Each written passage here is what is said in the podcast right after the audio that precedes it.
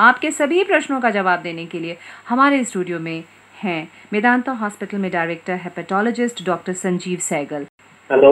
जी अपना नाम बताएँ। अबुल रुड़की से। हाँ क्या सवाल है आपका? मेरा सवाल ये है। रेडियो बंद कर दें साहब ने बताया था ना कि आपकी आवाज़ ठीक से नहीं आ रही आप रेडियो बंद कर दें। हाँ जी हाँ जी हाँ जी हाँ जी सुनिए मेरी बात। जी। आवाज़ आ रही हाँ? जैसे डॉक्टर साहब ने बताया था कि प्रोटीन नहीं लेनी है। वहाँ प्रोटीन लेनी है पेट इसके लिए क्या नाम लीवर के? हेलो? जी। जी हम सुन रहे हैं आगे बढ़िए आप। तो मेरे को गठिया बाय है और डॉक्टर ने मुझे प्रोटीन के लिए बंद कर रखा है। हम्म। तो क्या लेना चाहिए फिर मुझे मेरे को? इनका कहना है हाँ। कि डॉक्टर ने प्रोटीन मना कर दिया है। देखिए आपकी मैं बात समझ गया। ऐसा कोई स्पेसिफिक रीज़न नहीं होता है कि आप प्रोटीन बंद कर दें तो कोई जॉइंट पेन्स गठिया शायद आप जॉइंट पेन्स की बात कर रहे हैं जोड़ों में दर्द की बात कर रहे हैं कि वो कम हो जाएगा। कोई स्पेसिफिक होता है जिसमें हम कहते हैं कुछ प्रोटीन्स को आप रेस्ट्रिक्ट रखें। लेकिन एक औसत जो प्रोटीन रिक्वायरमेंट होती है इंसान की वो ज़रूरी है। और एक होता है high biological value proteins simple अगर आप वेजिटेबल्स लेते हैं आप अ, अगर नॉनवेज कोई खाता है तो egg white is very good fish is good chicken is good red meat जो हम मना करते हैं। वो लिवर के लिए अच्छा नहीं होता है। लेकिन आपके पनीर जैसे होता है गुड क्वालिटी पनीर टोफू तो शाकाहारी और नॉनवेज दोनों में ही आप गुड क्वालिटी प्रोटीन मिल सकता है। और इतना रेस्ट्रिक्ट कभी करना नहीं चाहिए कि आपके जो नॉर्मल रिक्वायरमेंट से कम हो जाए। तो मेरी सजेशन है कि आप एवरेज प्रोटीन रिक्वायरमेंट को ज़रूर लीजिए उसमें कुछ नुकसान नहीं होगा। चलिए तो मतलब थोड़ा बहुत तो खाया जा सकता है और उसमें उस, पर कोई बहुत ज़्यादा प्रॉब्लम्स नहीं होगी। नहीं नहीं।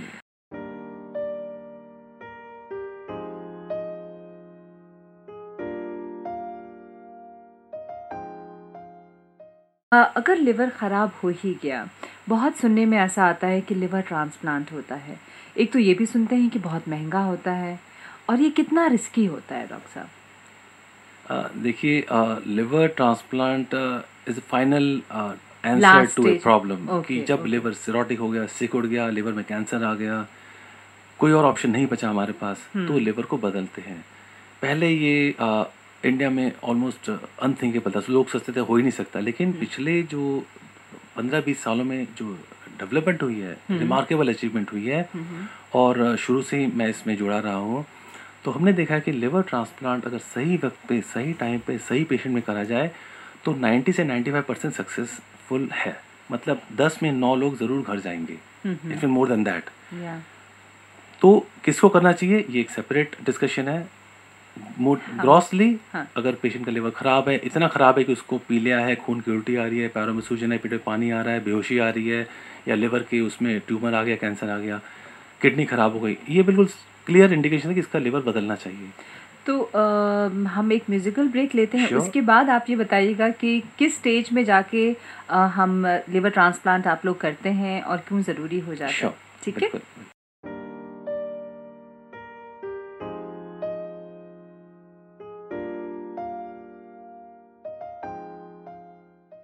डॉक्टर साहब, हम बातें तो कर रहे थे कि इसमें लिवर ट्रांसप्लांट जो है वो बहुत एक्सपेंसिव होता है। लेकिन उससे पहले अगर हम जाएँ कि अल्कोहल की वजह से भी लिवर ख़राब होता है। और बहुत ज़्यादा अल्कोहल के लेने से। और ट्रीटमेंट जो है हेपेटाइटिस बी एन सी उससे अगर ठीक हो जाता है क्योंकि ट्रांसप्लांट तो बिल्कुल आखिरी स्टेज है अब कुछ नहीं हो सकता तो फिर ट्रांसप्लांट किया जा सके या किया जाए। तो आप क्या कहेंगे? अव्वल तो ये कि आप अल्कोहल कम से कम लें कभी कभार लें वो ठीक है। उसका भी बहुत बुरा असर पड़ता है हमारे शरीर पर हमारे लिवर पे। हाँ देखिए अल्कोहल के बारे में तो मेरा मैसेज बड़ा क्लियर है। कि जिसने कभी अल्कोहल नहीं पी शराब नहीं पी वो ना स्टार्ट करे पीना। Very clear both to young and to youth and to adult और जो अल्कोहल लेते हैं एडिक्टेड हैं वो कोशिश करें उसको छोड़ने की। सबसे बेस्ट है कि टोटली छोड़ दो लेकिन नहीं छोड़ पाए तो कम कर दो। मिनिमाइजेशन शुड बी डन और जो छोड़ सकते हैं सबसे बेस्ट वही है। और कोई सेफ्टी वाला नहीं है अल्कोहल क्योंकि जो अल्कोहल लेता है क्या होता है ultimately he can not restrict himself वो कुछ दिन धीरे तो धीरे आदत ही बन जाती हाँ तो वो वीकेंड में ज़्यादा फिर कम होता रहता है तो इसलिए मिलने लगते हैं हाँ, हाँ। लेकिन तो as an as an message ये मैं कहूँगा कि अल्कोहल ना लें बिल्कुल इसमें कोई डाउट नहीं है। हेपेटाइटिस बी और सी के बारे में जो हम ज़िक्र कर रहे हैं ये बहुत ज़रूरी आपको बताना कि आजकल जो दवाइयाँ आ गई हैं जो हम एंटी वायरल ड्रग्स कहते हैं ये बहुत अच्छी है वेरी गुड मेडिसिन जैसे हेपेटाइटिस बी है इसकी दवाई है जो एक स्पेसिफिक एंटीवायरल ड्रग है जो अगर हम लेते रहें तो वायरस को हम बिल्कुल कंट्रोल में रख सकते हैं। और हेपेटाइटिस सी की जो पिछले दो तीन सालों में एक बहुत ही रिमार्केबल डिस्कवरी हुई है जो एक दवाई निकली है जिसका कोर्स तीन महीने लेने से वो वायरस बिल्कुल ख़त्म हो जाता है इराडिकेट हो जाता है। लेकिन फिर भी उसके हमें कॉशन रखना चाहिए क्योंकि कुछ उसमें भी लिमिटेशन अभी भी हैं।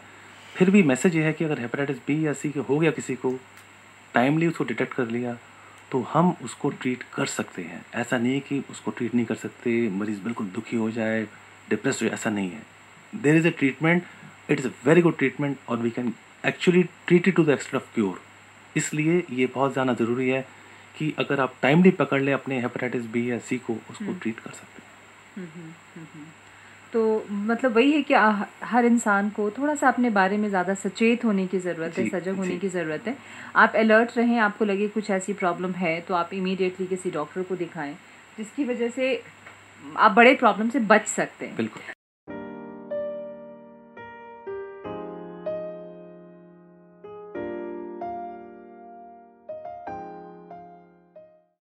हेलो हेलो नमस्कार मैम।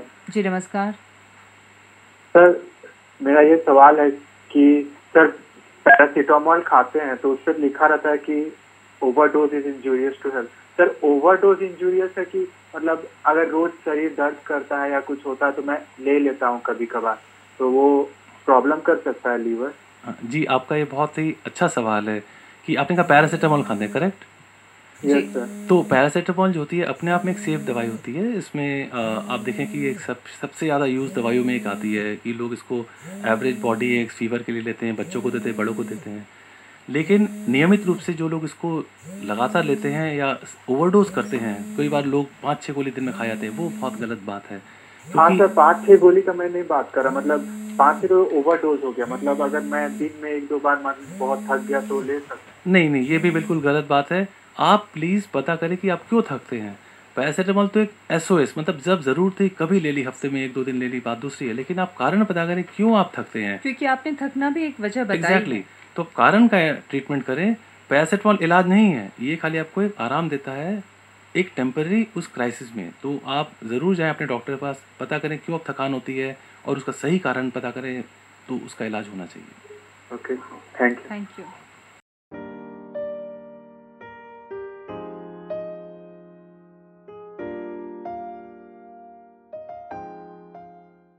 hello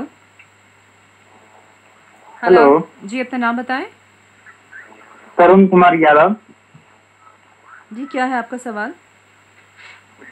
मैं मेरा सवाल है कि लीवर का दवा खाते हैं तो ठीक हो जाता है फिर यानी कि एक दो महीना में फिर खराब हो जाता है। ऐसा होता है क्या डॉक्टर साहब? ये भी वही प्रचलित मिथ में से एक है कि लिवर की दवाई खाते हैं हम्म। देखिए ऐसी कोई रैंडम दवाई नहीं जो लिवर की दवाई है लिवर की हम्म। बहुत साइंटिफिकली प्रूवन दवाइयाँ हैं जिसको अलग अलग कैटेगरी में हम मानते हैं हम्म। तो ये भी इंपॉर्टेंट है इस समय मिथ को डिस्पेल करना कि आप कृपया ऐसी कोई दवाई ना खाएँ जाके मार्केट से लेके कि आपको कोई बोले लिवर का ठीक हो जाएगा लिवर स्ट्रांग हो जाएगा ये गलत बात है कारण पता करेगा डॉक्टर आपके और डॉक्टर पता करके आपको बताएँगे कि ये पर्टिकुलर दवाई लीजिए इस कारण के लिए लीजिए। और ये भी मुझे लगता है बहुत ज़रूरी है कि काउंटर पर जाकर आप कोई भी दवा ऐसे ही नहीं ले लें। बिना डॉक्टर के प्रिस्क्रिप्शन के उससे प्रॉब्लम ठीक होने के बजाय आपको दूसरी प्रॉब्लम दूसरी कॉम्प्लिकेशंस हो सकती है।